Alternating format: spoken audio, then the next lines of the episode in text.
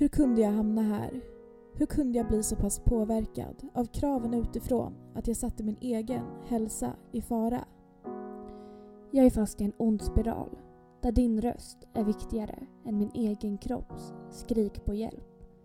När blev jag egentligen min egen värsta fiende? Jag tänker att det nog går över snart. Imorgon så mår jag bra igen. Men så blir det inte.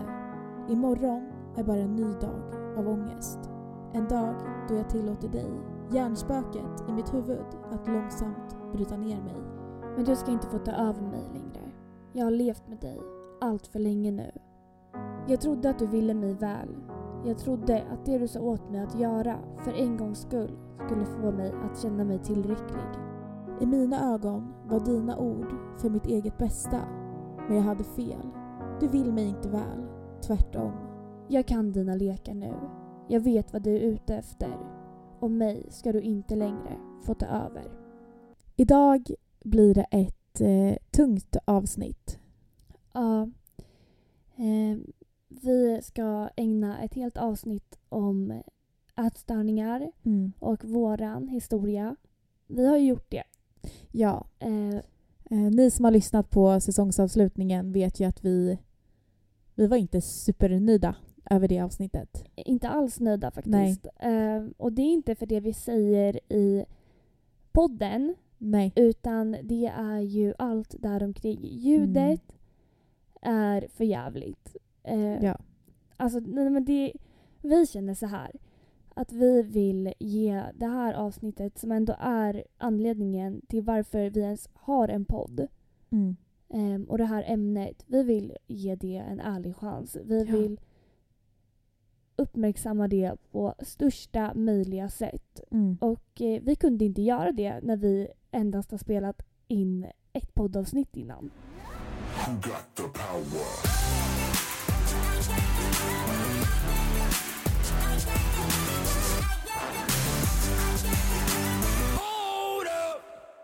My turn. Disa, Ja. om jag får börja med dig Mm. så tänkte jag fråga när blev du sjuk första gången?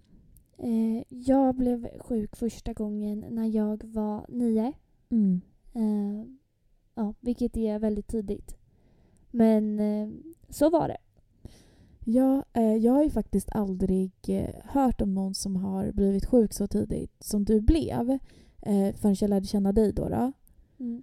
Eh, vilket är, alltså det är fruktansvärt vilken ålder man än blir sjuk i men just som barn, alltså när man är nio år. Eh, jag vet inte, det är, så, det är så hemskt att tänka på.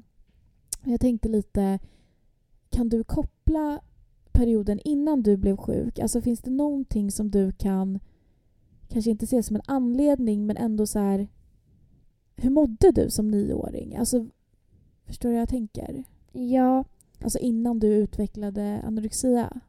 jag, eh, jag har tänkt på det väldigt mycket och det är väl just för att jag vet att eh, det är inte jättevanligt Nej. att man som nio år får en ätstörning. Mm. Eh, men eh, jag kan säga så här att i vår skola så jämförde man sig väldigt mycket med varandra Mm. redan i tidig ålder. Ehm, och jag var inte den som stod på mig när jag var liten utan Mm.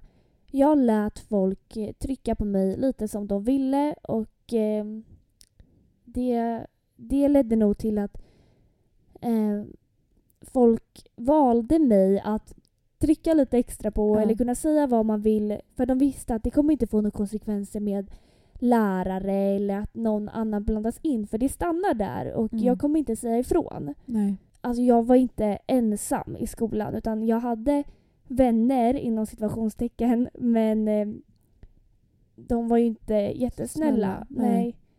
Ehm, och eh, jag tror det var där som jag eh, helt enkelt bröts ner. Mm. Sen vill inte jag säga att de är anledningen till att jag fick en ätstörning. Nej. Men ehm, det är nog en eh, grej som jag tog till därifrån. Och man kan säga att du var utsatt helt enkelt. Alltså, som du sa, det behöver ju inte vara liksom enda anledningen, eller det är inget du, du vill säga är anledningen, men du kan ju ändå koppla att du faktiskt utvecklade en ätstörning efter det. Ja. Och jag tror att det är väldigt viktigt att säga att eh, vara schyssta mot varandra. ja, och alltså man vet aldrig hur det slår hos en person. Nej. Du då Charlotte, ehm, hur gammal var du? Jag var 14. Kan du dra någon parallell till varför du har hamnat där du har hamnat? Ja, alltså jag eh, kan det, men jag kan nog inte dra riktigt som dig liksom än så. Eh, utan för mig var det nog både det här med utseendekraven. Eh, jag vet ju att jag har dansat i Ja. ganska många år. Då är det väldigt mycket kolla sig själv i spegeln, eh, jämföra sig och så vidare. Eh, och sen eh, så har jag nog alltid varit en person som har väldigt höga krav på mig själv Ja. i skolan. Eh, och jag har aldrig liksom riktigt kunnat leva upp till de kraven, eh, har jag känt. Jag har inte känt mig tillräckligt duktig eller att jag har passat in. Nej. Så jag var nog väldigt osäker som eh, 14-åring och blev helt enkelt ja, men ett lätt byte för eh, ätstörningen att ta över. Ja, för jag tänker så här just med skolan. Ja. Ehm, jag tror många kan känna igen sig i det att alltså vi har ju diagnoser Ja. och det har gjort det svårare för oss i skolan men eh, det är klart att det Absolut. kan vara svårt utan det också Ja. och framförallt när eh, skolan idag sätter så pass stor press på eh, unga människor. Ja, jag tror nog att både du och jag har strävat efter det här att alltså vara eh, perfekt. Eller Ja. förstår vara den här duktiga tjejen. Ja, och det, det som blir då att om man inte känner att den kontrollen kan ligga i skolan, om man inte känner att man lever upp till det där, så alltså man blir nedbruten. Ja. Eller jag kunde känna så att så här, jag förstod inte varför det skulle vara så svårt för mig. Då vill man hitta en annan slags kontroll. Ja. Ehm, och i vårat fall så blev väl det kanske maten. Ja.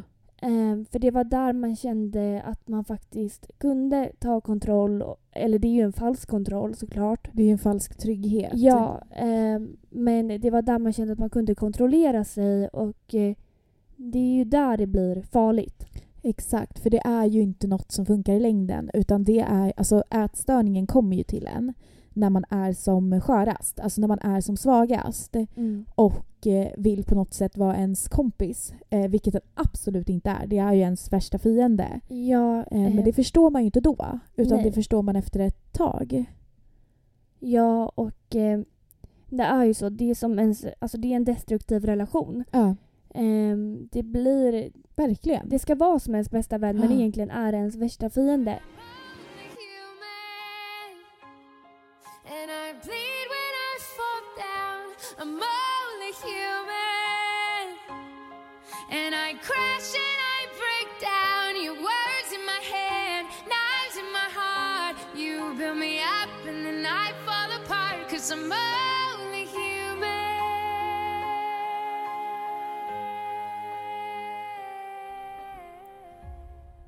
Jag har en fråga. Ja. Hur kom det sig att eh, det här kom upp till ytan? Alltså det här är ju Mm. ingenting som man vill ska synas eller Nej. någonting som alla andra ska märka utan det här ska man ju ha för sig själv ja. eh, och ska vara ens lilla hemlighet. Mm. Men det kommer ju till ytan vare sig man vill eller inte. Ja. Och när var det för dig som det blossade upp? Eh, det var faktiskt eh, efter att jag hade eh, svimmat på idrotten. Ja. så blev jag skickad till eh, skolsystern. Eh, och eh, hon eh, förstod direkt. Även fast jag eh, såklart Förnekade? förnekade. Hade nog inte insett själv då att jag hade de här problemen. Men hon, hon förstod helt enkelt och ringde hem till mina föräldrar på kvällen då, då samma dag. Eh, och mamma pratade med mig och eh, efter det så eh, ringde hon runt pappa och mamma och eh, försökte få hjälp någonstans ifrån. Eh, de, hade nog, de förstod då, men jag tror att de var fortfarande så pass chockade. det är ju ingenting som man eh, alltså ens kan förstå förrän man har, alltså, har varit där. Alltså, det är ju ingen som tänker i första hand att ens barn ska lida av en ätstörning Nej. eller skada sig själv på det sättet. Nej. Då tror jag att det blir lite som en så försvarsmekanism. Att Ja. man inte riktigt tar till sig det Nej, i första hand. precis. Eh, och jag var ju också i tonåren. Ja. Eh, och mycket händer med kroppen i tonåren. Ja. Det är ju så. Så att jag tror inte att de eh, förstod att det hade med eh, ätstörning att göra. Nej. Eh, men sen så gick det ju väldigt fort. När de fick det här samtalet så Mm. eh, det var inte så att de nej, nej, nej, utan de fattade ju då. Eh, och så gick jag på möte och började på BUP. Ja. Eh, hur var det för dig Disa? Jag tänker du var så himla ung också.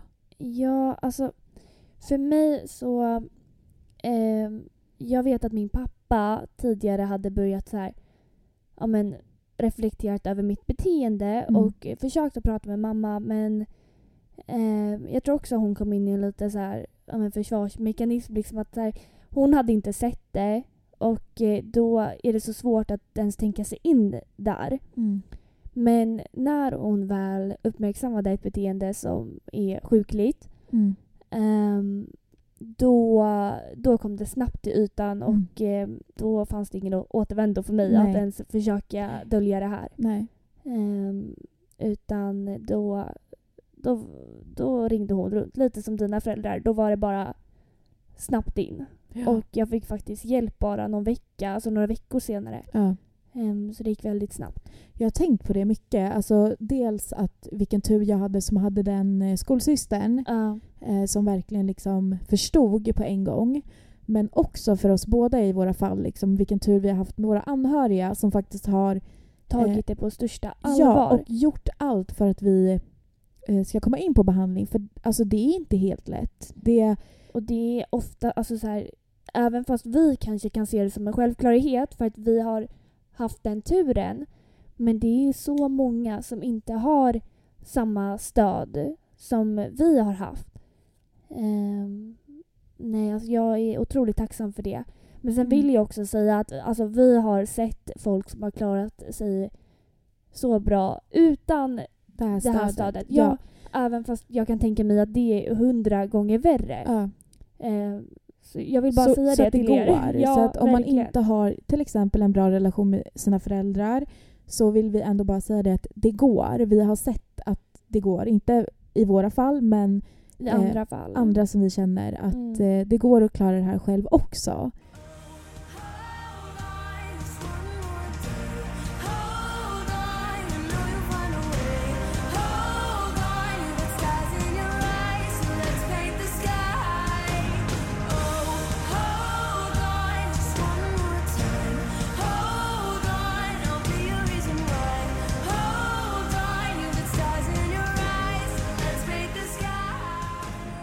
Jag och Disa lärde ju känna varandra på vår andra behandling. Ja. Vi har ju alltså varit sjuka innan, blivit friska inom situationstecken vill jag ändå säga. ja.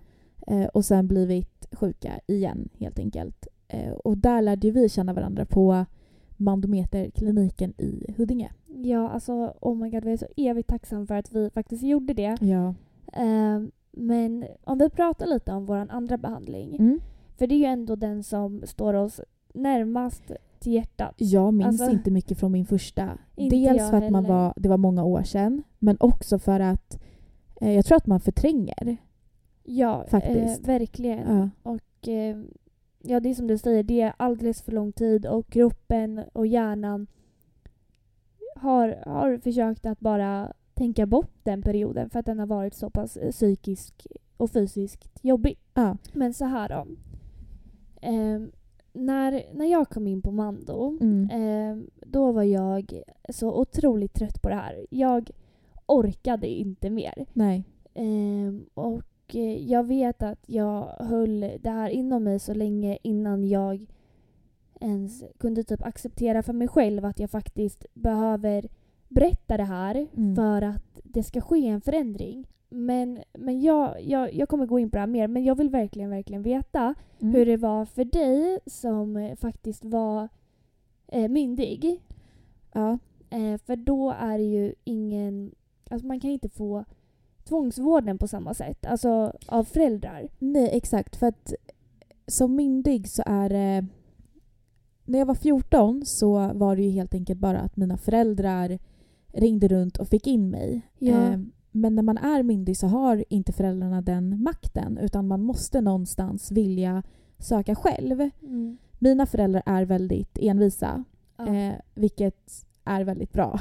ja, alltså speciellt i det här fallet Ja. så eh, är Eh, det otroligt bra. Verkligen, för att jag hade inga planer på att söka hjälp själv. Ehm, det hade gått så pass långt andra gången, mycket längre än första gången. Eh, så att jag... Det fanns inte ens i mitt huvud att Nej. ta hjälp. Jag jobbade heltid eh, Mm. då. Eh, och när man lider av en ätstörning så är man extremt trött. Alltså både psykiskt men också fysiskt. Ja. Så jag vet att jag brukade bara sova när jag kom hem från jobbet för att jag, jag orkade inget annat. Jag tror det var på en fredag och jag hade jobbat hela veckan och då började verkligen min kropp säga ifrån att jag pallar inte mer. Så då var det att jag eh, bröt ihop. Och jag gjorde inte det under den här perioden. Men det... Alltså jag var så slut. Jag hade ont i kroppen. Mm. Och då vet jag att jag bröt ihop och eh, sa till mamma att eh, jag orkar inte. Jag, eh, jag kan inte leva så här längre. Och det här hade hon bara väntat på. Ja, Får- ja, såklart. Ja, för hon hade ju tagit upp det här med mig flera gånger och jag hade ju bara skjutit ifrån det. Men eh, när jag sa det så förstod ju hon att det är nu eller aldrig. Eh, så hon eh, tog fram datorn och eh, sa till mig att Men, då löser vi det här. Då, då, skickar vi en, eh, då skriver vi in till en eh, ätstörningsklinik. Och jag var, jag var ju så Uppgiven. uppgiven Ja. och i just det stadiet så att jag gick ju med på det här. Så vi skrev in till en ätstörningsklinik och de ringde upp mig på måndagen efter. Och sen fick jag komma på möte. Eh, men då på måndagen så hade jag ju såklart ändrat mig. Ja. För då var jag inte, alltså då, då hade ju sjukdomen tagit över igen. Eh, men då var det ju för sent. Då hade jag redan skickat in det där. Så att eh, det var ju... Det är tur att man har en smart mamma, tänker jag. ja, ja, faktiskt. Lite så. Så att det var så det gick till. Och sen när jag kom på möte då var jag ju så här: nej. Jag Mm. kommer inte vara här. Det här händer inte. Men då har jag fått eh, reda på i efterhand att hade jag då ångrat mig och dragit mig ur eh, så hade min, mina föräldrar frågat hur gör vi då? Eh, och då är det så att man kan eh, ansöka om tvångs, eh, tvångsvårdnad. Eller tvångs... Jag vet inte vad det heter. Jag vet faktiskt inte heller vad det heter, Eh. men eh, det är väl något i den stilen. Så det hade väl varit nästa steg antagligen om jag hade fortsatt att vägra. Ja. Men så gick det till. Det är ju som anhörig säkert kanske, kanske lite jobbigare när ens eh, barn är Vuxet. vuxna. För då Ja. måste man på något sätt eh, gå med på det själv.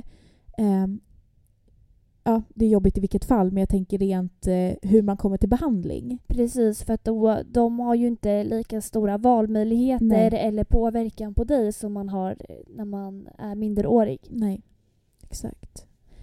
Hur var det för dig då? Du var ju 17, eller hur? Ja, Ja. jag var så uppgiven i det här stadiet ehm, och jag hade precis bestämt mig för att alltså jag, jag kunde inte hålla det inom mig längre. Och eh, då pratade jag faktiskt med eh, min pojkvän. Mm. Eh, och det var den första som jag berättade det här till. Mm. Och han var så du måste prata med dina föräldrar, du måste göra någonting annat. Du kan, alltså, jag kan inte ha det här på mig nu Nej. utan jag vill för ditt bästa att du, du går vidare med det här för det, du behöver det. Mm. Ehm, och ehm, jag, jag tänkte på det länge men eh, sen eh, kände jag bara att jag, jag, jag måste göra någonting. Ja. Och det är nu. Var det så att han eh, annars hade berättat för dina föräldrar om du inte hade gjort det? Ja, alltså han sa ju inte det till mig då. Nej. Men eh, jag fick ju höra sen när jag var inne på behandling. Han bara om jag om inte du hade berättat det här inom en vecka så hade jag sagt det. Ja. Ehm, för din egen skull Ja, liksom. absolut. Men eh, jag, eh, jag berättade för mina föräldrar och eh, jag sa så här att alltså jag klarar inte det här själv. Mm. Och nu alltså nu får ni göra vad ni vill. Jag orkar inte sätta mig och, och hålla på men alltså gör vad ni vill. Jag, jag går med på det. För nu ger jag upp och jag behöver bara få testa en sista gång Mm. för att se om det ens är möjligt att bli frisk. Mm. Jag hade ju fått höra från min första behandling när jag gick på Stockholms centrum för ätstörningar att eh, det inte går att bli frisk. Mm. Ehm, och jag vill poängtera att det är många år sedan. Så att eh, jag hoppas ju att deras eh, förhållningssätt har blivit lite bättre. Ja. Att man inte slänger ut sig sånt här. Men eh, där och då fick jag höra det. Ja. Ehm, och de sa till mig att det här kommer du få leva med Mm. mer eller mindre livet ut. Ehm, Samma här på BUP. ja, Eh, fick jag också höra att Jag det vet- här är något som kommer vara med dig hela livet. Och eh, alltså jag köper det på ett visst sätt. Att man alltid kommer behöva ha, vara uppmärksam. Mer Ja. än någon som aldrig har lidit av en ätstörning. Men det här att man inte kan bli frisk, det, det är bullshit. Om vi ska... alltså vi vet ju Vi vet, vi vet ju att så är det inte och det fick ju inte vi höra på vår andra behandling. Nej. Utan där var det ju tvärtom. Ja, och det var väl mer det att så här, jag hade i och med den här meningen normaliserat alla slags sjuka beteenden Ja. för att det var någonting som ska följa med mig och det var bara att lära sig hantera det när Mm. det väl hände. Det hade gått eh, så långt att alltså, eh, jag bara tog till mig mer och mer. Och det var väl där jag kände att nu går det inte mer. Nej. Ehm, och absolut inte själv. Nej. Ehm, så då sa jag till mina föräldrar att jag ger det en chans. Mm. Ehm, och eh, funkar inte det, då, då vet jag inte vad jag gör. Men eh, det här är sista försöket Mm. ut. Ehm, och eh, sen gick vi på mandomötet Mm. och där sa jag i princip lås in mig. Alltså, jag, jag, bara, jag orkar inte, jag kan Nej. inte göra det här själv och jag vill inte ens försöka göra det här själv. Ni måste, ni måste göra någonting åt mig nu. Ja. Ehm, nej men, eh, och eh, där och då så, alltså det var ju, det, var ju så jag kände. Jag Ja. kände att jag... Du ville någonstans bli eh, frisk men du kunde inte göra det själv. Nej, själv kunde jag inte det. Nej. Och eh, Eller det, det kan man ju inte nej, om vi Alltså, ska vara ärliga. nej faktiskt. Nej. När det går så pass långt så finns det ingen väg ut. Även hur mycket man än vill tro det. Ja. Och hur mycket en ätstörningen vill få dig att tro det. Att du kan fixa det här själv. Precis. Så Behöver man hjälp. ja. Mm. Ehm, men där på Mando så sa jag också att så här, ja, alltså jag är topplöst fall, ni kommer aldrig få mig frisk. För det har Mm. jag fått höra. Ehm, och då sa de en mening som jag vill att ni också ska höra, ni Mm. som lyssnar. Och det var att, vet du, vi hade inte jobbat med det här om vi inte såg att det går att bli frisk. Mm. Ehm, och där tändes det också typ en gnista i mig, för det var ju det, det, var ju det jag ville höra. Ja. Jag ville inte kämpa för någonting som var meningslöst. Nej. Någonting som jag ändå skulle få gå och bära på hela livet. Nej, precis. Det är så viktigt att de, eh, att de, att de sa det. Mm. Eh, för att så kände jag också att jag var nog eh, mer eh, omotiverad. Mm. Hur hemskt det här låter än att säga så vill jag ändå vara tydlig med det att jag hade ingen motivation till att bli frisk när jag kom in på behandling. Eh, den fanns inte där. Ehm, trots det så lyckades det här vända. Ja. Och bara efter typ två veckor så kände jag en motivation. Och det var också för att jag fick höra att det gick att bli frisk. Och de, de tryckte ju väldigt mycket på det. Att så här, Ja. det, det går och du kommer komma dit Ja. och vi kommer göra allt för att du ska komma dit. Eh, bara du eh, lyssnar på oss. Ja. Ehm, och eh, jag... Eh, nej, för alltså, skillnaden mellan oss två där var ju verkligen att du, du hade... Du ville inte. Nej. Medan jag var så här... Det kommer inte gå, men jag gör det sista Du måste. för att ja. ja, bara få se. Jag var nog inne i en förnekelse där fortfarande där jag inte förstod att jag var sjuk. Vi- Vilket är också så här, det är ju, det är ju sjukdomen. För att om jag tänker nu så har jag ju varit sjuk innan. Alltså Mm. så här, logiskt sett, snälla, och inte Mm. riktigt blivit frisk. Det är såklart att du lider av det här. Men eh, ätstörningen var, hade tagit över mig så att jag förstod inte att jag nå, även hur mycket min kropp sa ifrån och hur svag jag var Mm. så förstod jag inte att jag hade de här problemen. Ehm, och sen så hade jag också det här i bakhuvudet nej men vadå, du kommer kanske må bra en månad, sen kommer du bli sjuk igen. Mm. Eh, men när man kom in där så var det verkligen så här. Nej, du, du kommer inte det. Du kommer må bra och du kommer bli frisk. Mm. Och det var, alltså, det var verkligen en daglig pepp. Som, alltså, jag fick höra det av min behandlare i princip varje dag när hon såg på mig att så här, ja, eh, det, det är ju hopplöst. Så sa hon det till mig hela tiden att så här, du, du, det är inte det. Och Nej. så här, du kommer sitta där på utskrivningsmötet Ja. eh, och bara känna hur värt det är att du har gjort den här resan. Ja. Eh, Och det kan ju vi skriva under på att ja, verkligen. alltså den känslan. Jag har aldrig känt den känslan som jag kände när man satt på utskrivningsmötet på Mando. Och faktiskt har blivit friskförklarad. Nej, men, och faktiskt känner sig 110% frisk på riktigt. Ja. För oavsett eh, friskförklaringen på Stockholms centrum för ätstörningar så kände ju inte jag att eh, jag var 100% frisk och där blev det där, där blev det inte lika stor grej. Som vi Ehm. säger, det här var för, man får tänka att jag och Disa hade de här Första gången vi blev sjuk var för väldigt, väldigt länge sedan. Vi tror att det har hänt väldigt mycket i ätstörningsbehandlingen sedan dess. Vi, precis, vi har ju varken varit inskrivna på BUP eller Nej, eh, Efter. SCA. Nej. Så att vi vet ju inte hur det är idag. Men om vi jämför hur det var med behandlingar för ätstörningar back in the days Ja. jämfört med nu så tror vi att det har hänt väldigt stor skillnad. ja, och Ehm, jag vet inte, alltså så här, när jag gick på eh, Stockholms centrum för ätstörningar så låg väldigt mycket i att man skulle få tillbaka vikten Ja. och eh, hade man den då kunde du gå ut därifrån. ja. Medan skillnaden på Mando som var typ den största anledningen till att jag faktiskt tror att vi sitter här idag och Ja. faktiskt känner att det inte finns längre eh, är att de fokuserade så mycket på psyket. De förstod Ja. att den här sjukdomen... Beteenden. Ja, precis. Att den här sjukdomen ligger inte i utsidan Nej. utan det är en konsekvens av det som är på insidan Ja. och den kampen som finns på insidan. Eh, så man fick så otroligt mycket hjälp med tankar, beteenden. Verkligen. Men sen ville vi ändå vara tydliga med det att eh, det här har funkat för oss. Precis. Alltså olika behandlingar funkar olika bra för varje person som individ. Eh, vi vill bara vara tydliga med det. ja, Hoping tomorrow, tomorrow is better than today. Hoping tomorrow, tomorrow is better than today. Jag tänkte lite. ja, du har tänkt. Det har. Jag vill prata lite om eh, hur vi eh, fann varandra. Nu låter det som att vi är ett kärlekspar, men det är vi nästan.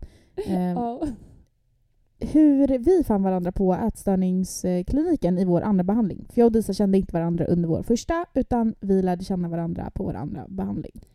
Ja, ehm, jag och Ska vi ta det från början? Ja, nej, men vi måste ju det. Alltså första, första stunden liksom, när vi kom in. För att vi började ju nästan samtidigt.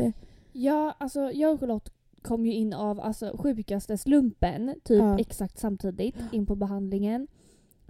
Ehm, Och vi fick eh, rummen. Vi fick rummen eh, bredvid varandra också. ja, för man har ju värmerum som man under alltså, typ den första perioden på Ja. behandlingen är i efter måltider. Ja. Ehm, och de var bredvid varandra. Ja. Så att eh, varje gång vi skulle till lunchen eller hade varit på lunchen Mm. så var det bara hej, tjingeling, Ja, hejdå. exakt. Nej men där och då så pratade ju inte vi jättemycket. Eh, för man orkade inte. Nej. Men eh, sen, ju mer kroppen fick energi Ja. och ju mer man var där så orkade man också Prata. prata. Men Ja. i början så, för jag skulle ändå vilja säga att vi ändå hittade varandra även när vi inte hade energi. Ja, alltså vi låg ju typ på exakt samma energinivå. Ja. Vilket var skönt för att alltså, vi bara kände av att så här, okej men nu... Nu orkar vi Nu inte orkar vi prata inte göra. vid Nej. maten. Eller okej, men idag så kände, så kände vi av liksom att men nu orkar vi sitta och prata lite. Precis. Eh. Och det blev liksom inte så här stelt på något sätt utan Nej. det var bara så här, och, alltså, man märker om någon har en lite dåligare dag eller Och jag tror att vi som har själv går i, alltså vi, vi läser nog av bättre eh, ja, på andra människor när man själv upplever ibland att, för att jag vet att vissa dagar kanske jag kände mig lite piggare men då såg jag på dig att du, du var nere eller något sånt där. Då Mm. kunde jag anpassa och det var ju säkert tvärtom för dig. Att du såg på mig att nej men idag ja, så vill hon vara lite i fred.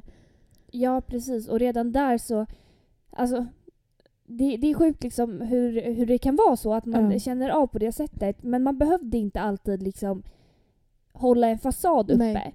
Och det, det är många människor som man kanske umgås med där man känner att man kanske inte kan vara 110% sig själv.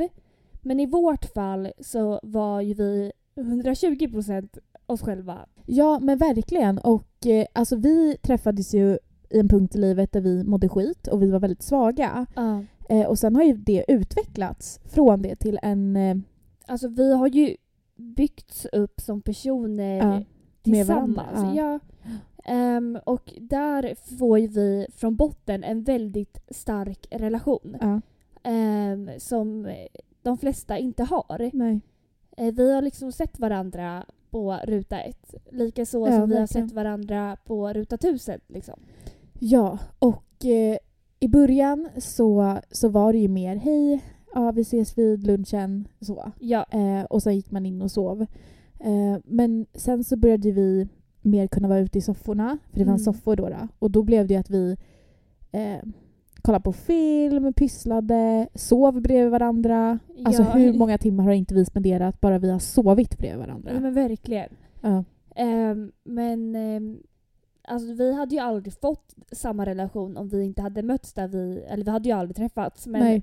om jag tänker scenariot att vi hade träffats nu, På en fest typ. då hade inte det här Nej. bandet funnits. Det, nej, verkligen. Det är ju något väldigt speciellt i det samtidigt som det är extremt tragiskt. alltså, Ja. om man ska vara ärlig, sett att träffa varandra på ett sjukhus så har ju vi ändå funnit något bra utifrån det. Ja, och jag vill också säga att så här, det mest optimala är inte att träffas i Nej. samma situation som jag och Charlotte gjorde. Ehm, och många kanske hade upplevt motsatt effekt till en människa man träffar där. Exakt. De uppmuntrar ju inte till det. Nej, Eh, för oss så tror jag att det mycket låg i att vi hade varit här en gång Ja. tidigare. Så vi visste lite så här, vad ska man säga, vad ska man inte säga? Exakt. Ehm, och vi båda var väldigt klara med det här till slut. exakt. Vi båda hade ju levt med den här sjukdomen under väldigt många år. Och eh, som du sa, vi var helt enkelt klara. Ja. Eh, Och det var den drivkraften som drev oss tillsammans. Att eh, nu, nu är det i princip halva livet här som har gått åt till det här. Eh, och det är dags för en förändring. Verkligen. Eh, och eh, vi hittade ju, som vi brukar nämna till varandra, så hittade ju vi en vardag. I det som absolut inte är en vardag. Ja. Ehm, och det tror jag är viktigt för er som kanske ska börja på behandling eller som är på, på er behandling just nu. Att försöka hitta det lilla som är, kan bli en vardag. Eh, det är ingen vardag att spendera majoriteten av sin dag på ett sjukhus. Nej. Ehm, och det kommer det aldrig vara. Det, är inte, det ska inte vara så. Men eh, för både mig och Charlotte så var det så skönt att typ, alltså känna att det till slut kanske blev en trygga zon. Att det var där kroppen kunde slappna av. Ehm, och man äntligen bara kunde få pusta ut utan massa krav. Ja, och att man verkligen fick den tiden att... Eh, ett, ens enda mål var ju att bli frisk för ens egna skull. Ja, man gjorde äntligen någonting för sig själv. Mm. Och det är viktigt att komma ihåg varför man eh, gör den här resan. Och det är ju för en själv, inte för någon Ja. annans skull. Utan det är för att du ska må bra, för att du ska bli frisk och eh, få leva ditt bästa liv helt enkelt. Och sen så vill vi absolut inte försköna eh, Alltså det Hur- var jättejobbigt hur att är gå i en band. Alltså det var den värsta tiden i våra liv. Kan Ja. vi båda nog understryka liksom att det var ingen härlig period. så. Nej, Men, men, eh, vi var ändå där och vi var tvungna att... Eh, göra hitta- det bästa av ja, något, situationen. verkligen. Och jag tror att det, det kan vara skönt för er att höra. Att så här, ja det är pissjobbigt. Ja. Men eh, jag kan se tillbaka på den tiden och, och tänka på det som någonting som faktiskt har hjälpt mig och inte, Nej. även fast det är klart det är sorgligt, Ja. så ser jag det inte heller på ett ledsamt sätt. Nej. Utan Nej. jag, när jag ser tillbaka på tiden på behandlingen så vet jag att det var ett helvete. Ja. Men idag är det så jävla värt det och jag hade gjort den resan om och om igen om jag hade vetat att det var här jag skulle hamna idag. Och vet du vad jag tänker lite? Eh, när du sa det där så kom jag på en sak. För att jag vet att innan jag hamnade på behandling andra gången så såg jag det som ett misslyckande. Ja. Alltså jag skämdes att jag skulle behöva gå på behandling för att Ja. bli av med det här. Men nu i efterhand så ser jag verkligen inte det som ett misslyckande utan jag ser det snarare som någonting jag gjorde för mig själv. Mm. Förstår du hur jag tänker? Att Alltså, idag så är det det bästa jag kunde göra. Och något jag är stolt över att jag eh, gjorde. för det är ju också så att alltså, det svåraste steget i en recovery är oftast steget att söka hjälp. Ja. Ehm, att komma in där på behandlingen, det är där som många... Alltså det är det som är jobbigast. För att man, Och i början av behandlingen, när sjukdomen ska tas ifrån en. det är ju där man hamnar i en identitetskris. Ja, och oftast. ångesten skjuter iväg liksom. Ja, Eh, men när man går igenom de eh, höga, höga topparna av ångest Mm. så, så kommer man ut mer och mer på andra sidan efter dem. det var som du sa till mig innan vi började spela in att det är ett klyschigt citat Ja. men det stämmer. Och det är det här enda gången jag backar är när jag tar sats. ja, jag älskar det citatet. För att det är verkligen Ja. så att när man känner att man är längst ner i skiten det är då det växer som allra... Nu kom det till. Men det är, Ja. så, det är då det växer som allra mest. Ja. För när man går igenom de här stora ångestdipparna, när man känner att men gud, nu går det bakåt istället för framåt. Ja. När man kommer ur det så går det dubbelt så fort fram. Ja, ja men verkligen. Eh, Man måste igenom den eh, skiten rent ut sagt Ja. för att eh, kunna komma ut på andra sidan. Och jag tror att det är många, alltså, eller som vi har pratat med också, men jag tror att det är en generell grej att man måste gå igenom den här alltså, tuffa ångest... Uppåt ja, på behandling. Ja. För det är ju... Ja, Och där kände man ju många gånger att nu ger jag upp. Jag Ja. orkar inte ha den här ångesten. Jag tar mig härifrån. den blir bara värre liksom. Exakt. Och jag vet ju att jag där hamnade i en svacka Mm. i mitten av behandlingen och eh, bara kände att jag har aldrig mått så här dåligt som jag mår just nu. Nej. Men sen gick det ett litet, litet tag och helt plötsligt så började jag må bättre än vad jag någonsin hade gjort innan jag kom in på behandling. Nej. Så att det är en eh, berg och dalbana. Alltså det är det verkligen. Alltså det är en riktig karusell. Men, eh, men den har också sitt slut. Ja. Och eh, det får man inte glömma. Ehm, för det är så lätt att känna att man stampar på ruta ett eller till och med har gått tillbaka till minus ett. Liksom. Ehm, Men det är för att ta sats, så att, precis. för att komma framåt. Ja.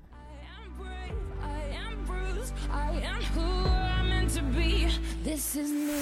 Look out, cause here I come. And I'm marching on to the beat I drum.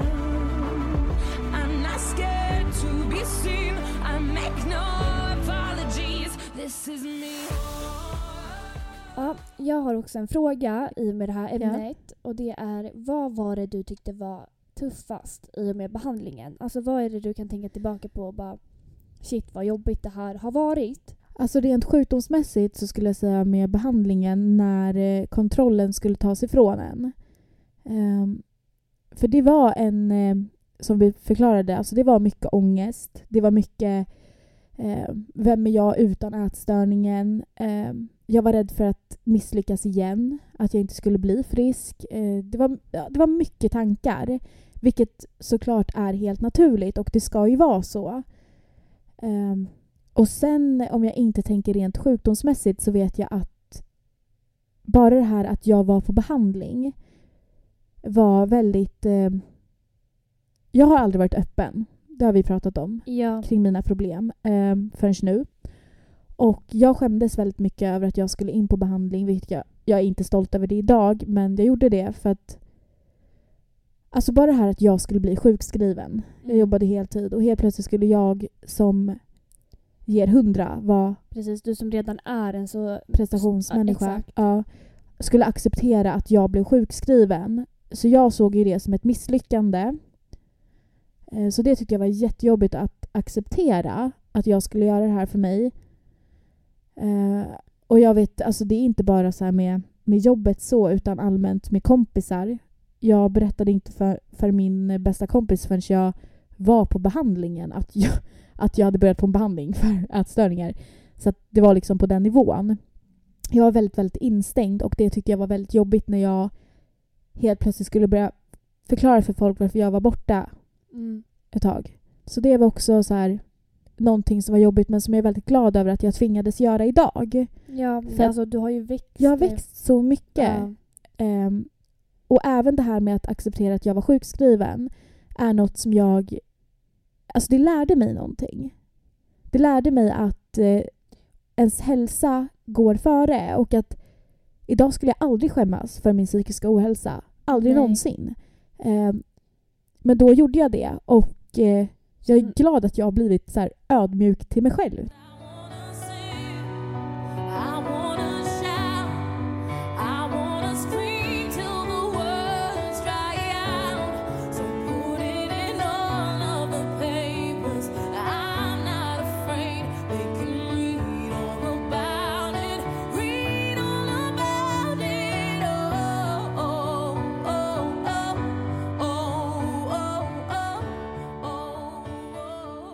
Du då Disa, jag vet ju att du hade lite kanske mer identitetskris än vad jag hade. Ja, sen jag var barn så har Mm. jag i princip levt med det här och det har varit, det Nio. tagit, precis. Och det har varit någonting jag har tagit till så fort det har kommit en jobbig period i mitt liv eller som ehm, ja, men det, då har liksom den här kontrollen runnit över mig Mm. och det har jag sett som helt normalt. Ja. Eh, vilket det absolut inte är, men det, det var det som var inprintat i mig. Ehm, och när jag insåg att okej, men jag kommer inte kunna ta till det här nu, även fast jag har de här stora ångestdipparna och jag känner att jag, jag måste göra någonting, Mm. så är inte det här vägen ut. Nej. Och för mig var det så svårt att inse att så här, okej, men det är inte en del av mig längre. Nej. Ehm, och vem, eh, vem är jag liksom? Och där fick jag verkligen en identitetskris i behandlingen. Ja. Ehm, och jag kände att ehm, nu tar ni ifrån mig hela mig själv Mm. istället för att hjälpa mig. För du, du trodde ju att det var du. Ja, Och det låter så, så absurt nu att säga det som Ja. jag sa alldeles nyss men eh, det var ju så det är och det är det sjukdomen gör. ja, och jag kände liksom att eh, det var, jag var, nej men jag var ingenting annat. Ehm, och, och jag, för mig var det så svårt att se att jag hade varit någon innan. För jag, jag kanske var någon innan, när jag var åtta. Men efter det så har ju det här förföljt mig. Så Mm. att jag har inte ens sett att jag har en, en personlighet, typ. Ehm, för min personlighet har varit sjukdomen, Mm. enligt mig. Ehm, så att där, det tyckte jag var jättejobbigt. Sen utanför sjukdomen så skulle jag nog säga att det, det som jag tyckte var jobbigast men också skönast av allt var att jag faktiskt hoppade av skolan där. Mm. Ehm, för jag vet inte, det kanske inte många vet, men jag hoppade ju av gymnasiet Ja. ehm, när jag var på behandlingen. Och anledningen till det var för att jag kände att nu måste jag för en gångs skull fokusera på det här. Fullhjärtat ska jag gå in nu Mm. och bara bli frisk. Mm. Och jag kan inte ha, jag kan inte ha liksom att jag ska jobba på det här eller att jag Nej. ska ehm, gå i skolan samtidigt som det här. För att för mig som redan hade fullt upp i mitt huvud, jag kunde inte ta in det. Nej. Ehm, Jag kommer ihåg hur eh, eh, mycket du pratade om det här innan du tog det beslutet. ja, Eh, för du tyckte ju att det var extremt jobbigt. mm, För du kände väl, om vi får prata, men vad jag kommer ihåg så var du inte säker för du visste inte riktigt vad andra skulle tycka och nej, och jag var ju otroligt rädd för att missa studenten. ja, Ehm, för att det var ju någonting som alla skulle göra. Någonting som man bara gjorde. Mm. Ehm, och att veta med sig då att okej, men jag har bara, vad var det, ett år kvar. Ja. Och så ska jag ge upp på mållinjen. Alltså lite så. Ja. Får jag säga en sak? Ja. Vad är studenten jämfört med ett friskt liv?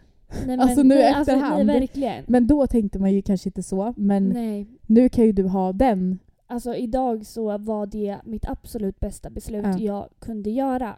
För att så fort jag tog det beslutet och så fort jag verkligen så här hade bestämt mig själv. För att det här var ju någonting mina föräldrar hade pratat om länge. Att Ja. så här, du kanske bara ska ta tag i det här, bara det här nu. För att du kommer kunna plugga hela livet. Ja. Men så fort jag hade kommit till insikt i det själv. Då blev det som att alltså, jag kom i, i hel, alltså det var ett helt lugn i mig Mm. även fast beslutet dit var jobbigt så kände ju jag med hela min kropp att det var det, var det här jag behövde Ja. för att bara ta mig igenom det här. Alltså, Ja. eh, Och du har ju börjat plugga nu. Eller ska börja plugga snart. ja, ja, och det vill jag också... Alltså jag uppmuntrar ju ingen till att, till att hoppa av skolan. Kids, skit i skolan, hoppa av. Bara gör det! Nej men Nej. Men du behövde det Jag och då. behövde det Ja. och eh, för er som faktiskt mår så dåligt som jag kanske gjorde eller känner att det här eh, är någonting som plågar er på, på så sätt. Alltså, för mig var det det som gjorde att jag orkade Mm. kämpa Mm. eh, lite till. Mm. Ehm, och eh, även fast jag kan ha lite ångest över att jag inte ska ta studenten så nu i coronatider så känns det inte som att det är någonting jag missar. Men, eh, men det här är ju så mycket mer värt det. Och det, det kan jag säga från botten av mitt hjärta idag.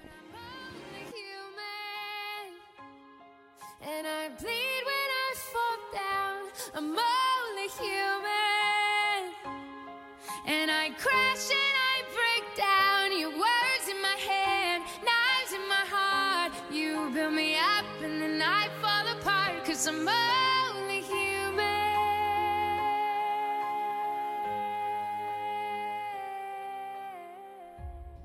Jag tänker att vi ska gå in lite på fysiska och psykiska symptom. Mm. Eh, och vad som händer i kroppen. Mm. Ehm, och kanske beskriva lite, nu har vi, vi gick in på det lite, Mm. men beskriva lite hur det är att faktiskt lida av en ätstörning. Mm. Vad som pågår i huvudet och vad som händer med kroppen rent fysiskt. För Mm. oss, eh, det, det behöver inte vara så här i alla ätstörningar. Nej, men, Men specifikt i vårt fall. Ja. Ehm, om vi börjar med det psykiska ja. eh, så skulle jag nog först och främst beskriva det som en röst i huvudet som eh, tar över dig mer och mer Mm. och som får dig att tvivla på dig själv och bidrar med extremt mycket ångest.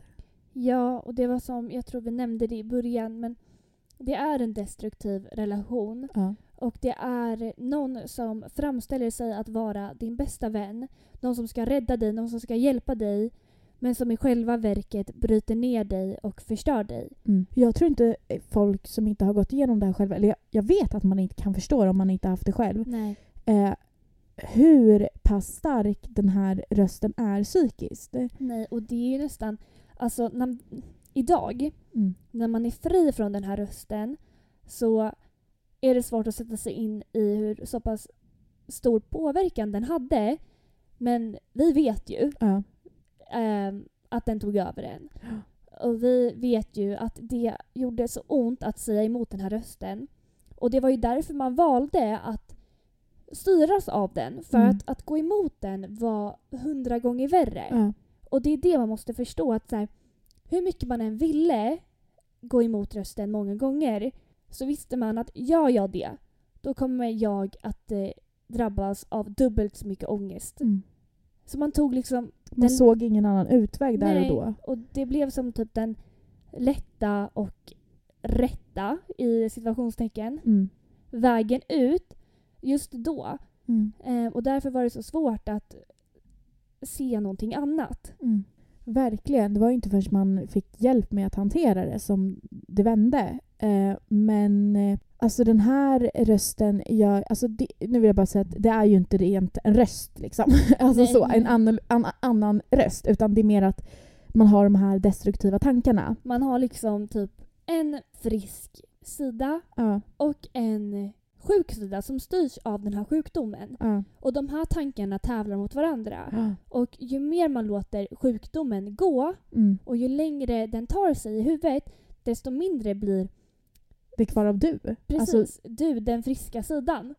Eh, för den äter upp dig. Ja, och eh, alltså det jag, jag kände också var ju att eh, den eh, isolerade en väldigt mycket. Ja. Man eh, brydde sig inte om saker som var viktiga längre.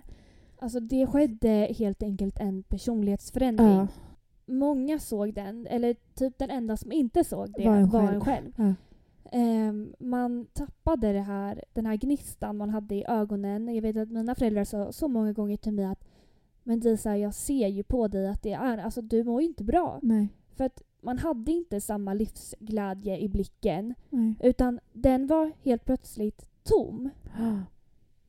Ja, ver- verkligen. Jag kan inte beskriva det bättre. Alltså, det vet jag att mina föräldrar också sa att jag, jag slutade bry mig och engagera mig i saker som var viktiga för mig tidigare.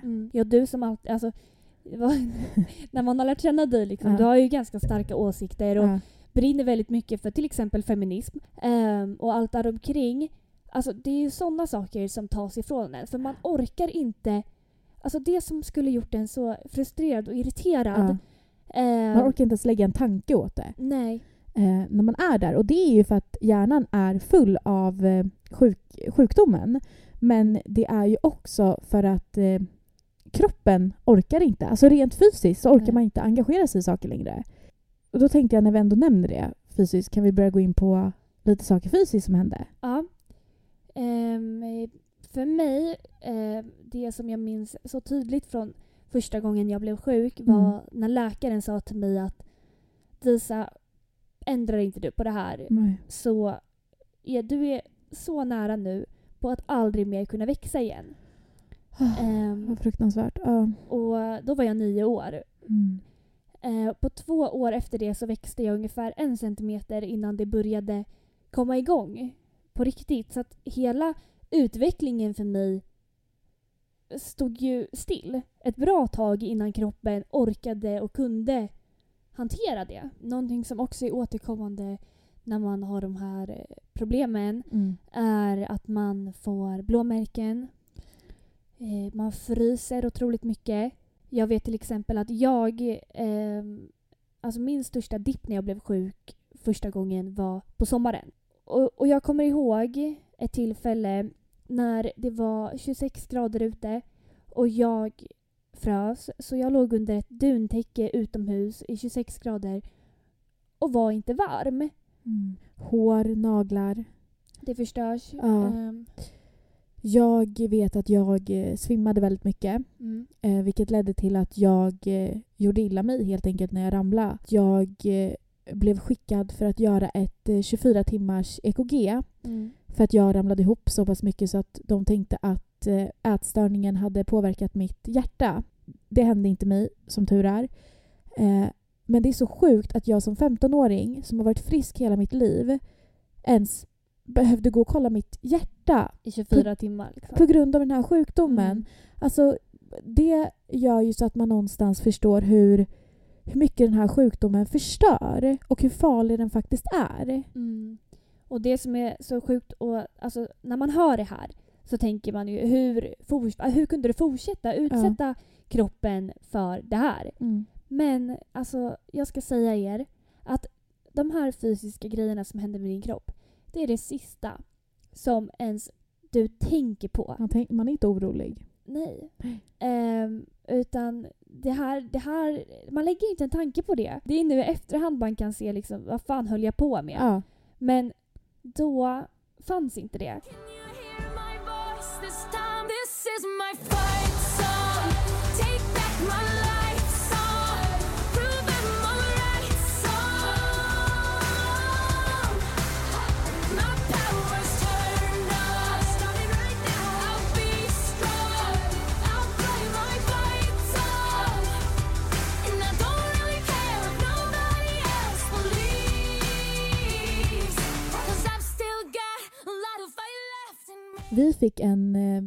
fråga för ett tag sedan Mm. som vi sparade för att vi tyckte att den var så sjukt bra. Så vi tänkte att vi lyfter den när vi ska prata om det här. Eh, och det var vad vi skulle vilja säga till vårt sjuka jag idag. Så jag och Charlotte fick en hemläxa Ja. och eh, eh, skrev ner några meningar Mm.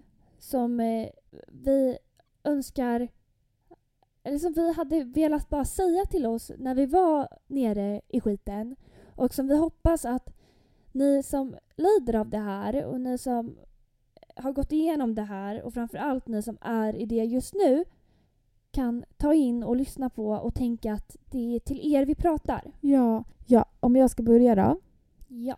Eh, det här är alltså till 14-åriga Charlotte.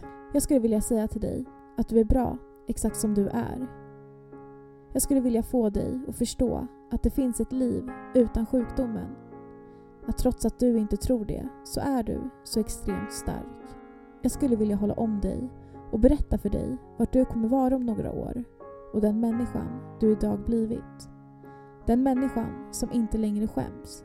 Jag skulle vilja få dig att acceptera att just du förtjänar att må bra.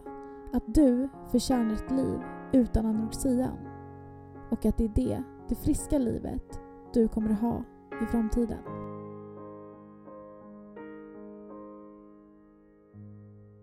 Alltså wow. Ehm, det var jättefint.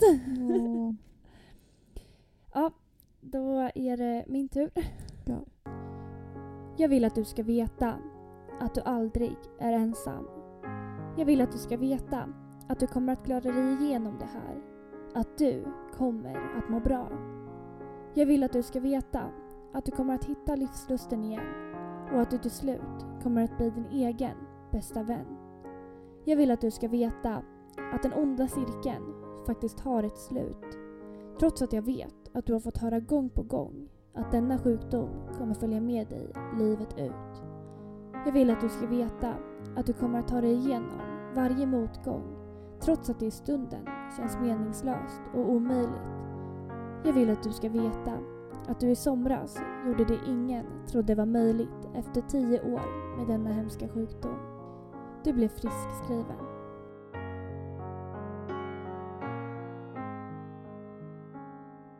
Åh, alltså jag får gåshud. Jag eh, blir så stolt över oss själva vart vi är idag jämfört med då. Ja. Men samtidigt så blir jag så jävla ledsen. Alltså jag blir så ledsen när jag tänker på att det finns eh, de som går igenom det här just nu.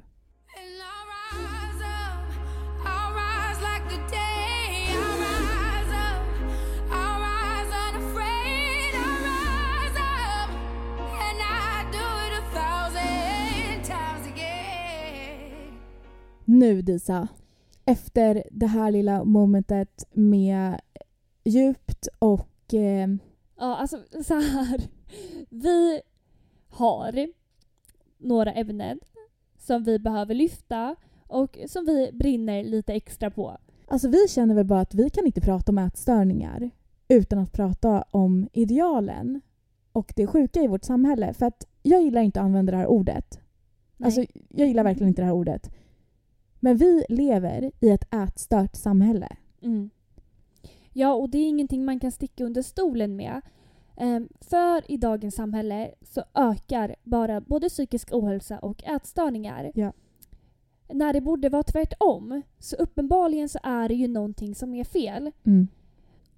Och vi måste, vi måste lyfta det här. Eh, och fler måste börja lyfta det här. För det här är någonting som alla sticker under stolen med. Det är Ja. som att man Man väljer att inte lyfta det. Precis, och det här handlar inte om att man inte kan eller ehm, att man inte får lyfta det här. Utan det handlar om att folk gör inte det. Folk väljer att lyfta bort det. Och jag förstår inte varför. Nej. Eh, nej, alltså jag eh, ska inte bli lika arg som jag blev i första avsnittet för att jag, eh, jag fick pipa en del då. Eh, jag känner att det är onödigt men vi kan inte sitta här och lova att vi kommer vara helt eh, eh, lugna. man och, har ju redan nu. Nej men vi är ju förbannade och jag tycker att vi har rätt att vara det för att det här är saker som, som vi måste se en förändring på. Det är Mm. inte svårare än så. Ehm, och eh, jag har en sak som jag vill börja med att lyfta.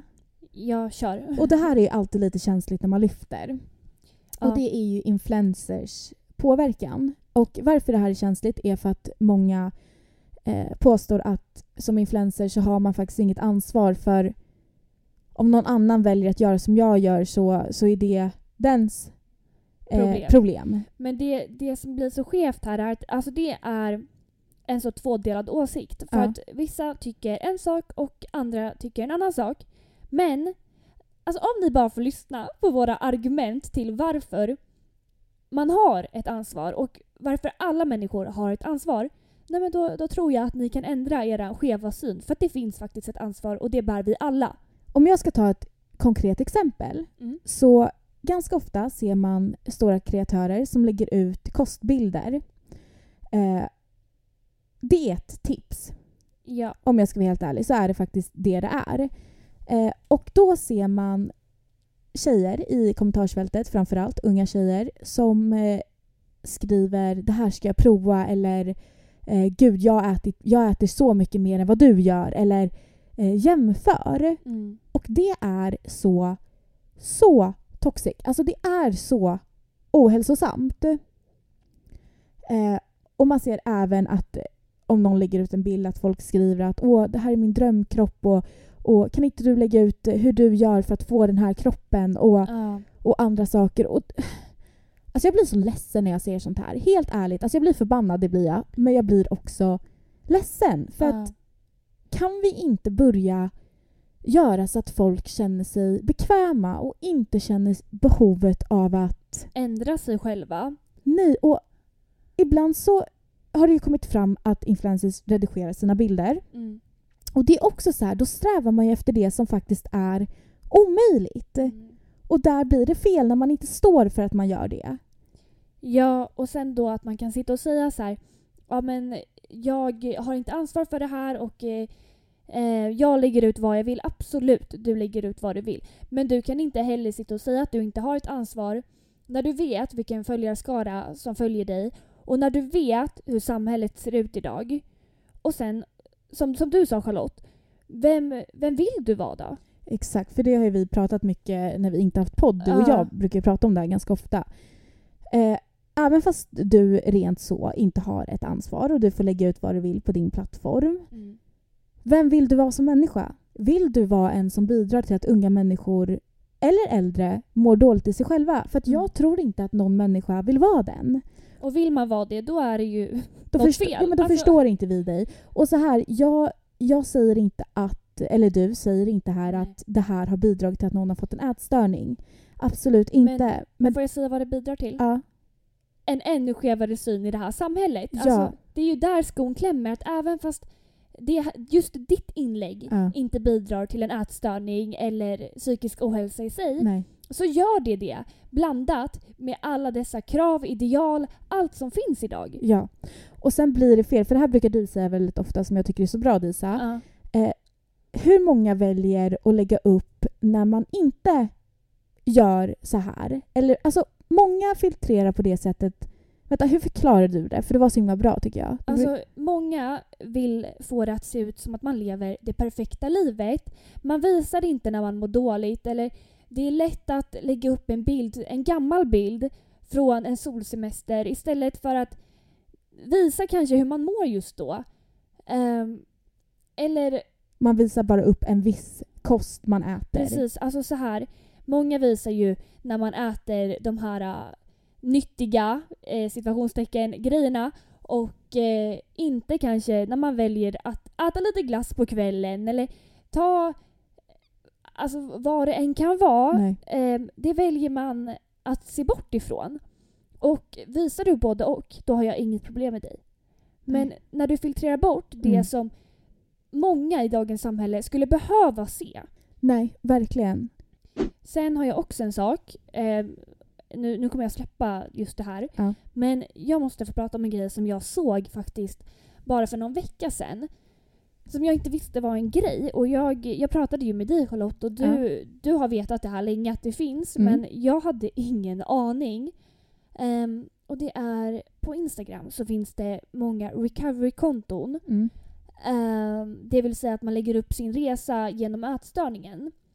Och ehm, nu vill jag att ni misstolkar mig rätt. För att ibland önskar jag, nu när jag har sett det här, ibland önskar jag att jag kanske också hade ett sånt konto för att följa min egen resa. Mm. Men det som blir fel är när man börjar följa någon annans resa eller så. För att man jämför sig. Och eh, jag, jag började följa ett sånt här konto då för att jag ville se vad som lades ut. Och det här kontot hade ändå 600 följare. Mm. Ehm, och det var fler av de eh, följarna som var recovery-konton i sig. Ehm, och det som läggs ut där är så triggande Mm. ehm, för många som lider av det. Eh, och jag kan även se tillbaka på när jag var sjuk. Om jag hade sett det där då, men det hade kunnat förstöra min dag. Får jag säga en sak? Ja. Eh, när jag var 14 så såg jag ju faktiskt sådana här konton. Eh, jag tror att det var typ då det började finnas sådana här. Eh, så det kom upp ganska ofta på det här utforska eller vad det heter. Mm. Och jag, blev ex- en av, jag var en av de som blev extremt påverkad och triggad av de här kontona. Och det är oftast för att man skriver ut en vikt. Alltså det fanns så mycket på det där kontot när man typ skrev att ja, jag eh, eh, var på ätstörningskliniken och vägde mig idag och min vikt har gått ner eller min vikt har gått upp, vad som helst. Men alltså, och så skriver man ut vikten. Ehm, och gör inte det. Nej, och vi, vi menar nu, alltså snälla, vi tycker att ni som kämpar i recovery är så sjukt starka. Eh, det vill vi bara säga att wow. Men eh, tänk på hur det kan landa hos en annan. För att vi som har lidit av den här sjukdomen, vi har också en tendens när vi är sjuka att jämföra oss med varandra. För det- man, man, sjukdomen Ja. tävlar om vem som typ är mest sjuk. Ja. Det låter jättekonstigt att säga, ja, men, men så är det. Ehm, och då när man börjar skriva in sånt här eller kanske att man säger att det här åt jag idag och det tyckte jag var lite extra jobbigt. Och så sitter det någon där som kanske inte har tänkt på att okej men det här, det här, ska det här vara jobbigt? exakt. Och så blir det jobbigt för den personen också. Det blir som en dominoeffekt. Ja. Och eh, eh, jag vill verkligen säga det att jag tycker det, det är jättefint med de här recovery-kontona för att jag kan tänka mig att det är hur härligt som helst att gå tillbaka till Ja. efter. När man är frisk och kan se sin egen resa. Men du får komma ihåg att det är faktiskt också din resa. Exakt. Ehm, och allas resa i en ätstörning är olika.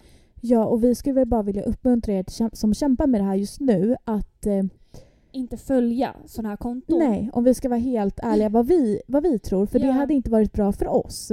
Och det, jag tror inte det är eh, det optimala. Nej. Nej, det är inte det. Och så här, jag kan tänka mig att det kanske är jättefint att kunna känna igen sig vissa gånger Mm. och känna att man inte är ensam. Men det finns också inlägg i många sådana här konton som kan trigga dig också. Mm. Ehm, och även om du inte är ensam då så kan det, det kanske friska du och riktiga du kan se. Mm. Men sjukdomen kommer fortsätta att jämföra sig och sjukdomen kommer trigga dig. Ja, där skulle jag vilja som tips kanske att man istället följer... Det finns mycket konton som är eh, men kroppsaktivism Mm. eh, och sådana saker som kanske är lite bättre där det mer är fokus på samhällets krav och att fortsätta kämpa och vara stolt i den du är. Och När, för sånt kände jag gav mig motivation Mm. när jag var i behandling och det var inget som triggade mig utan det var snarare något som jag tyckte var skönt att få upp på mitt konto. Så det är tips Och- istället. Precis, och kanske inte när man följer en persons specifika resa. Nej. Utan det är mer i allmänhet. Som, som du säger, och det tror jag är mycket bättre. Sen vill inte jag sitta och säga att folk som äger sådana här konton Nej. inte ska få göra det. För att, vet du, det, jag struntar i det. Ja. Men för att det, det kanske är jätte... Alltså det, det finns alltid två sidor av ett mynt liksom. Och det här är bara vår personliga åsikt. Ehm, men, eh, men det som jag kan säga till er som går igenom det här är att känner du att du följer ett sånt här konto som triggar dig, avfölj. Ja. För att det finns konton, och det kommer alltid finnas konton som kanske triggar dig eller vad som helst. Alltså, det finns ju i det här samhället så mycket som kan trigga en. Mm. Och Och det här är ju en väldigt, väldigt, väldigt, väldigt liten del. Ja, alltså, Det det här- här, om jag- är milt jämfört med vad som finns. Ja, och vad, om man jämför med vad vi tog upp alldeles nyss eh, kring Precis. influensa. Alltså det, det här är ju en annan sätt, men vi tyckte ändå att det här var viktigt att eh, lyfta. Ja, för att många kanske tänker att så här, ja, men jag följer ett recovery-konto för att eh, för att jag ska må bättre också. Ja. Men man får komma ihåg att det kan ge motsatt effekt. Ja. Och eh, då är det inte, det är inte att du är konstig på något sätt utan det, det kan ge motsatt effekt för vem som helst. Ja. Och då är det bästa att bara avfölja. Mm. Ja, eh, nu kommer jag att eh, brinna ännu mer än vad jag redan har gjort. Mm. Eh, men jag måste ta upp en grej som jag tycker är otroligt skev. Mm.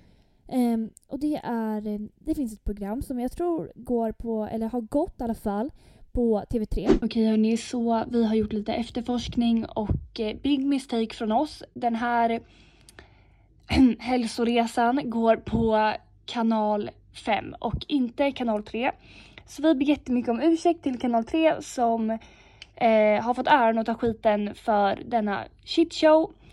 Eh, ja, kanal 5. Den stora hälsoresan heter det. Mm. Den stora svältresan. Eh, ja. Eh, alltså, jag förstår inte hur man kan döpa ett så här osunt program till hälsoresa. Nej men det är ett skämt. Alltså det är på Ja. riktigt ett skämt och alltså, jag trodde det ju var ett PR-trick eller någonting när jag såg det här. För jag bara, det här kan ju inte vara möjligt. Folk Nej. är väl inte så här dumma i huvudet? Nej, 2020. Nej. Nej. Men tydligen så Mm. är man det. Och då vill jag bara först och främst säga. Nej men alltså jag kan bli så arg när jag tänker på hur ingen i en så pass stor produktion som TV3 är Mm. har gått emot eller sagt ifrån på något sätt eller gjort att det här inte skulle funnits. För jag tycker det är så konstigt och jag kan inte förstå tankarna när man kommer på ett program att okej, nu ska de här människorna följa en sjuklig diet. Ja. För att det är det. Alltså jag kan inte sticka under stolen med att det är så här man beter sig när man har en ätstörning eller framförallt anorexi. Ja. Ehm, plus den här sjuka träningen på det. Nej. Eh, nej, alltså och så här, hur kan man eh, vilja bidra till att folk ska kolla på det här och kanske prova samma sak? Ja, eh, för det är det, alltså, det är som vi sa förut, vi säger inte att det här har gjort att någon annan människa har fått en ätstörning. Men hur kan man vilja chansa? Exakt, hur kan man ta den, den Risken. risken? Ja. Och Ehm, till de som har ställt upp på det här.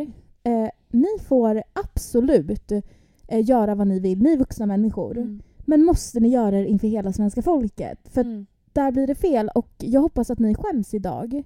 Eh, om jag ska vara helt ärlig. För att, att det inte ens fanns någon åldersgräns på det här programmet. Det är för mig, alltså, ska ni lägga upp ett sånt här program eller ska ni sända ett sånt här program överhuvudtaget? Alltså, Sätt en varning för det första. ja precis, sätt en varning och ha en åldersgräns. Ja. Hur svårt ska det vara? Alltså, och då, det, då är det ju inte ens okej att det sänds. Men det hade varit lite mer okej i mina ögon Ja. om det var så det hade gått till. Men jag, jag blir bara så himla arg och besviken på hur man kan utsätta andra människor för det här. Och jag ska säga det att jag har inte satt mig ner och kollat på det här programmet och jag kommer aldrig att göra det. Nej.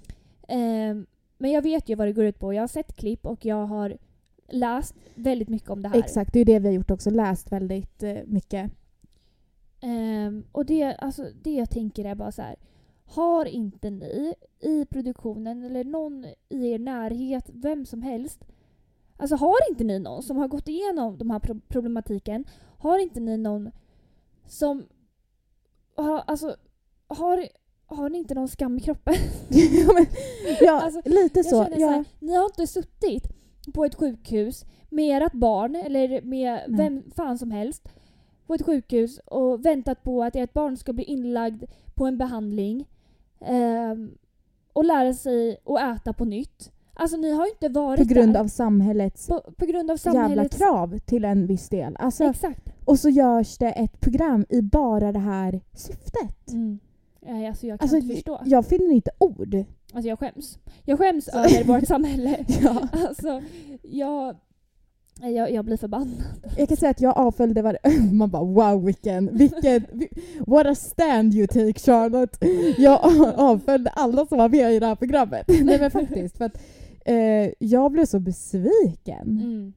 Ehm, Nej, Man kan ju inte ha missat att ätstörningar är så pass stort i det här samhället. Eller gör folk det? nej, men jag skulle vilja dra med mig alla de här människorna som har, som har suttit och sagt okej till det här programmet. Ja, men jag skulle vilja att ni hälsade på oss när vi Mm. låg där på Mando, Mm. på ett sjukhus och sov bort våra dagar, grät bort våra dagar, alltså, och förstörde oss själva. ja. Alltså, jag hade bara velat att, ni, att vi hade haft en film.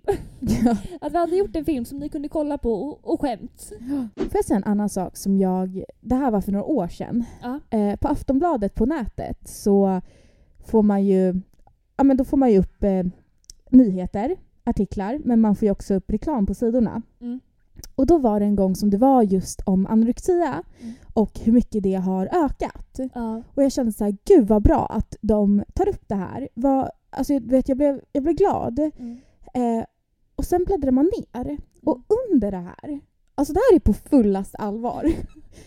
under det här så är det en rubrik, gå ner 20 kilo på så här lång tid. Bla bla. Det är alltså en, I samma tidning. is- is- alltså under, reklamannons och eh, sådär.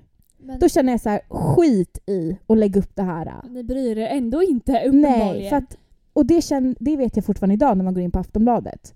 Hur mycket, och det är säkert på alla tidningar, Mm. annonser och reklam och artiklar det är om vikt, träning, hälsa, droppa och det är framförallt kvinnor i de här bilderna. Och Men, det är också bara så här hur skevt det här samhället är. men kan vi ta upp det eller? Alltså hur det har blivit så normaliserat att sitta och prata om olika dieter eller att gå ner i vikt. och det eller är inte bara media. Vad är fikarummet på ett jobb? Ja, så kommer det här komma upp. Alltså Ja. nej, men det, det finns överallt. Kan Och vi blir- sluta kommentera folks kroppar? Att det är på riktigt positivt laddat för mig eh, 2021. Mm. Det är fortfarande helt... Alltså, jag, alltså. Folk eh, har som en mänsklig rättighet att kommentera folks kroppar, speciellt eh, kvinnors kroppar. Ja. Eh, nej men att det här ens ska vara ett samtalsämne som, som man inte ens tänker innan man vräker ur sig. Man vet inte vad den mittemot har gått igenom. Nej. Och det är som när vi var inlagda på Mando. Alltså först och främst att få höra alla dessa Summer Buddy 2020 eller alltså vad, vad det än är. Och sen att typ vid jul, då är det också så här att folk ska ha friheten att kommentera eh, hur mycket man har ätit eller eh, shit nu måste jag ha som nyårslöfte att börja träna igen eller vad det än är.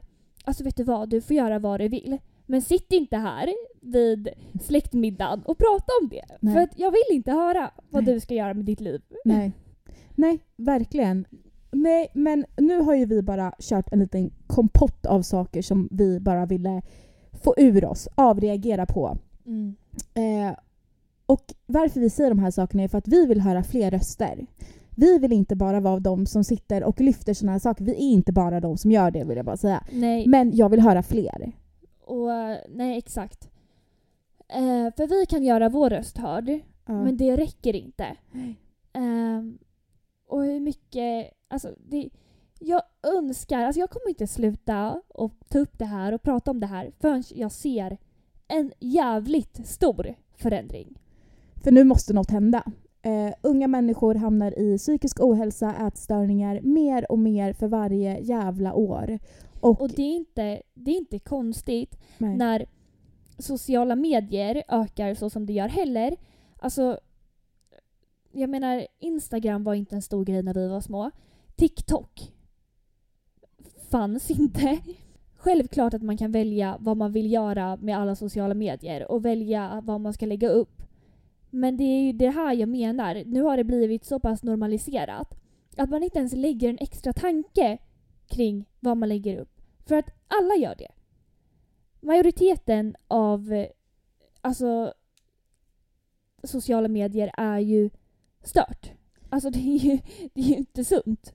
Och sen så vill jag också säga det att jag och Disa är kanske inte bättre. Nu har inte jag lagt ut något på Instagram på väldigt länge men eh, vi har inte ett konto som är eh, aktivism eller, eller så. Förstår du vad jag menar? Ja. Men vi har inte heller 500k följare. Nej, och Ehm. samtidigt så har ju vi den här podden, alltså jag, jag ber om ursäkt men vi har ju faktiskt, vi har ju faktiskt gjort någonting för att lyfta vår röst. Ja.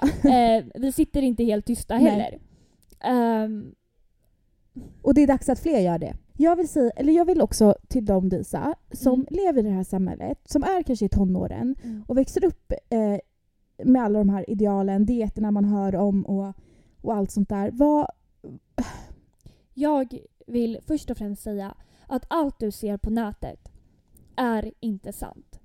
Allt som du dag in och dag ut plågas med på nätet är inte verklighet. Ja. Ehm, och det är så jävla lätt att glömma. Mm. Ehm, men alla människor väljer vad man vill lägga ut. Och Ja. man, alltså det här är ingen reality show där man visar alla delar av sitt liv. nej. Utan det här är plockade delar. Mm. Valda delar. Redigerade delar. Ja, verkligen. Ehm, och det är så lätt att glömma och jag vill bara påminna dig om att verkligheten är inte så här. Ehm, och man mår inte alltid jättebra och det är inte... Livet är inte perfekt hela Nej. tiden. Ehm, och det är helt okej. Mm. Och ingens liv är det. Oavsett hur perfekt det kan se ut på sociala medier. Nej. Och du är så otroligt fin, insida ut, exakt som du är. Och du får inte glömma det. För du är du och ingen annan är som du. Nej.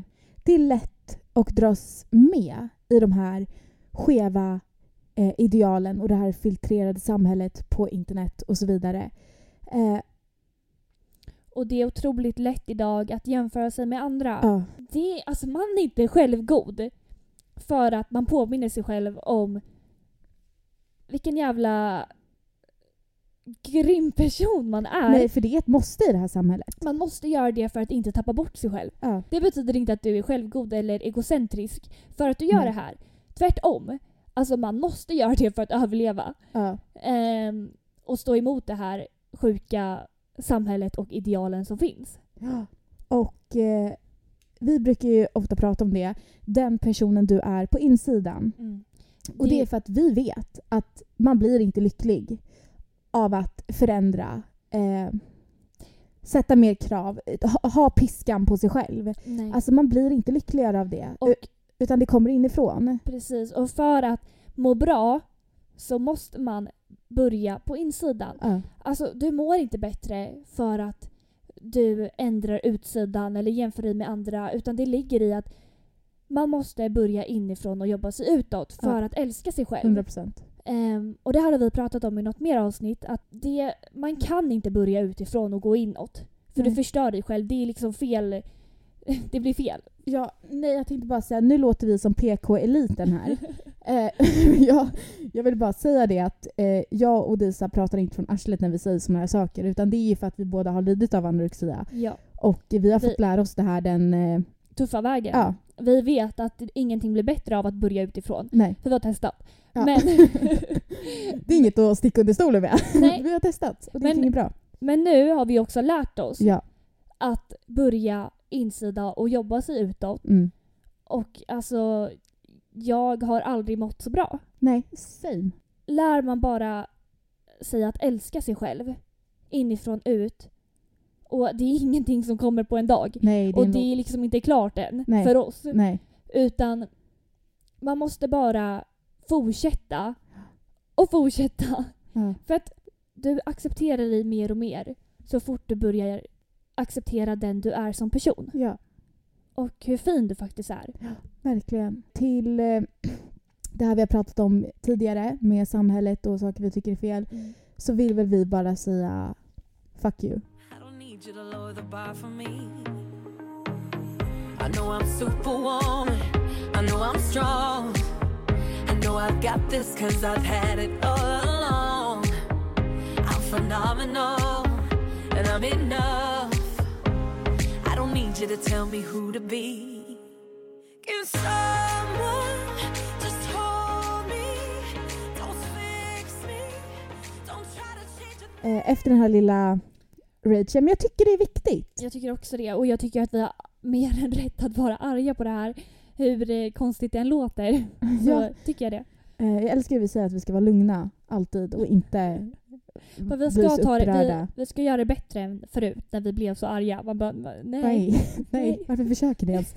Eh, nej, men jag tycker att det är väldigt viktigt för att vi har ju pratat nu om hur det kan vara att vara i en ätstörning Mm. och eh, vår resa, behandling och så vidare.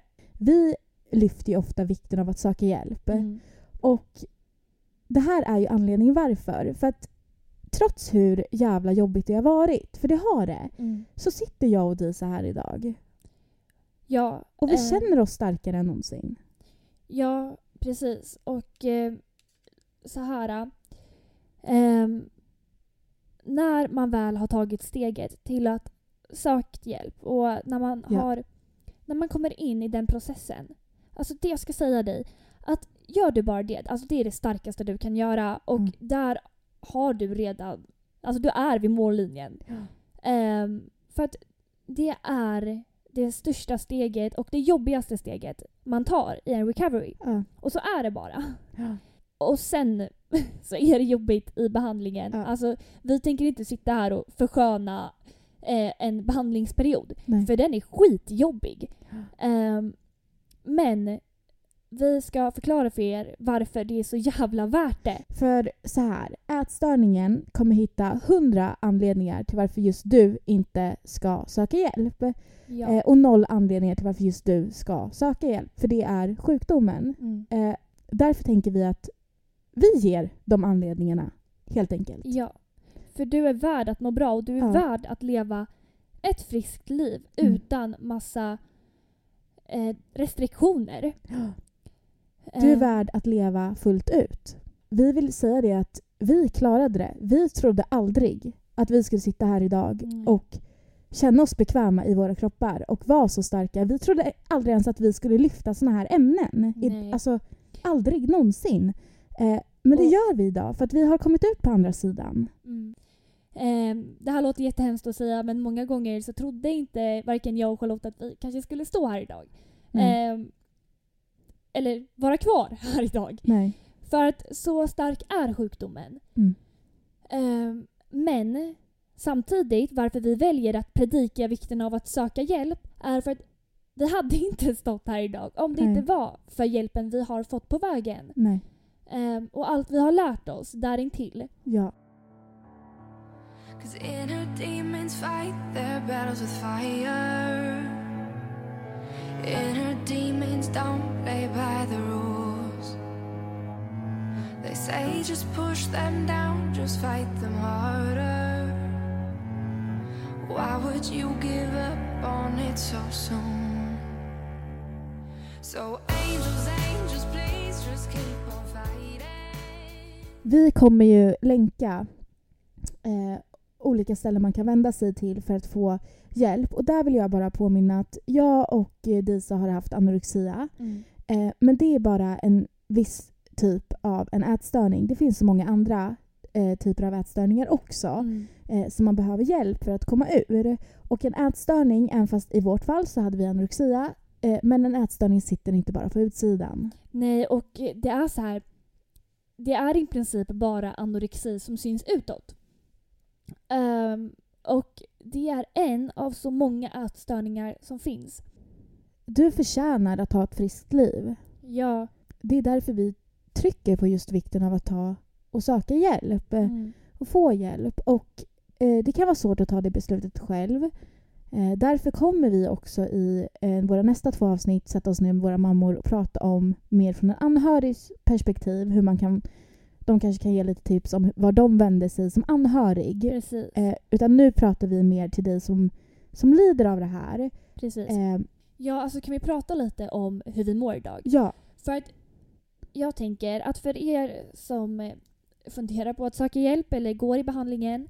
Jag vill att ni ska veta vart ni kommer komma mm, och hur ni kommer må. För att det, det är så viktigt. mm, Och jag kan säga det att i halva mitt liv så har jag inte accepterat min kropp eller um, det har, jag har alltid hittat fel hos mig själv.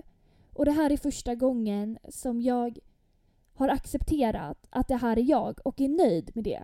Jag har faktiskt insett mitt eget värde och jag har insett att det, det ligger inte i hur jag ser ut. Ja, och eh, vi eh, vill väl bara helt enkelt säga att Nej Charlotte, jag vill höra hur du mår. ja, eh, jag mår, idag så mår jag väldigt bra. Jag är en ångestmänniska. Mm. Det vill jag inte sticka under stolen med. Alltså, även fast jag inte har eh, ätstörningen kvar så är jag en ångestmänniska. Så jag har dåliga dagar, jag har dåliga veckor. Eh, men det går inte att jämföra med förut. Eh, idag så har jag lärt mig att känna mig själv. Jag har lärt mig hantera min ångest på ett annat sätt. Och eh, Man tar inte till maten som ett alternativ. nej, En slags kontroll. nej.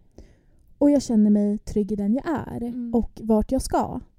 Eh, Det här är första gången som jag kan kolla på min framtid och se någonting positivt i det. ja. För att när man mår sådär dåligt så är det svårt att föreställa sig att det finns en positiv framtid. Men idag kan jag se vart jag, vart jag vill komma och, och vad jag vill plugga och vart jag vill jobba. Ehm, jag kan se det och, och jag kan bli så glad att, ja.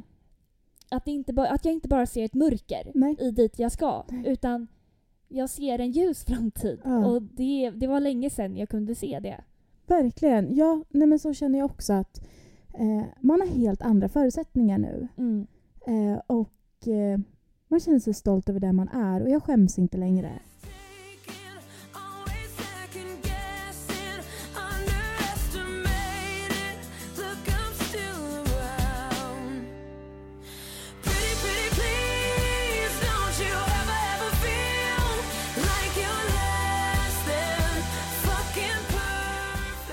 Nej, men eh, jag kände att vi ändå fick med mycket. Ja. Och eh, som sagt så Det här är kommer... en berg och i känslor, för det är jag och Disa. Ja, Först var det väldigt allvarligt, sen var det lite aggression, sen var det... Alltså, det är så vi är. Ehm, ja, och eh, till er anhöriga så vill jag bara säga det att jag tycker för er skull att ni ska lyssna på de två avsnitten som kommer ut härnäst för att det kommer ge och det kan er... vara kompis eller vad som. Precis. Mm. Ehm, nej men ni som har någon i er omgivning som har eller går igenom det här. ehm, lyssna. Mm. För att jag tror att det kommer ge er kanske mer. Alltså det, kom, det, det kommer ge er mer än vad det här Ja, avsnittet gjorde. absolut. För det här är väl mer till de som har eller är igenom Ja. det just nu. Eller för andra som kanske bara inte ens har någonting eller har hört om ätstörningar innan att få lite mer uppfattning vad Vad en är. ätstörning är och vad Mm. den gör. Mm. Nej, Charlotte. Ska vi börja avrunda? Vi avrundar nu. Jag är glad att vi gör det här Lisa. Jag med. Alltså, och jag är otroligt tacksam över er som lyssnar och er som skriver in och berättar. Wow. Mm. Ehm, Och så, nu på senaste har vi faktiskt fått höra när någon faktiskt har valt att söka hjälp. Ja, Efter, och alltså jag tror inte ni förstår hur... eh, och, och någonting som jag också blev glad över Ja. som vi fick höra nyligen var en tjej som hörde av sig igen Mm. när eh, hon berättade hur det hade- gått för henne efter Ja. vi hade skrivit och efter ehm, den berg och dalbanan. Mm. Och det är så fint att se. Ja. Ehm, och sluta aldrig kämpa hörni. Nej, ni är otroliga. Vi och älskar vi er. står bakom er alla dagar i veckan. Vi finns här för er. Drop Dö, mic. Högt, ryggen rak Vi tar oss upp dit vi ska Fuck vad någon säger, back vi gör grejer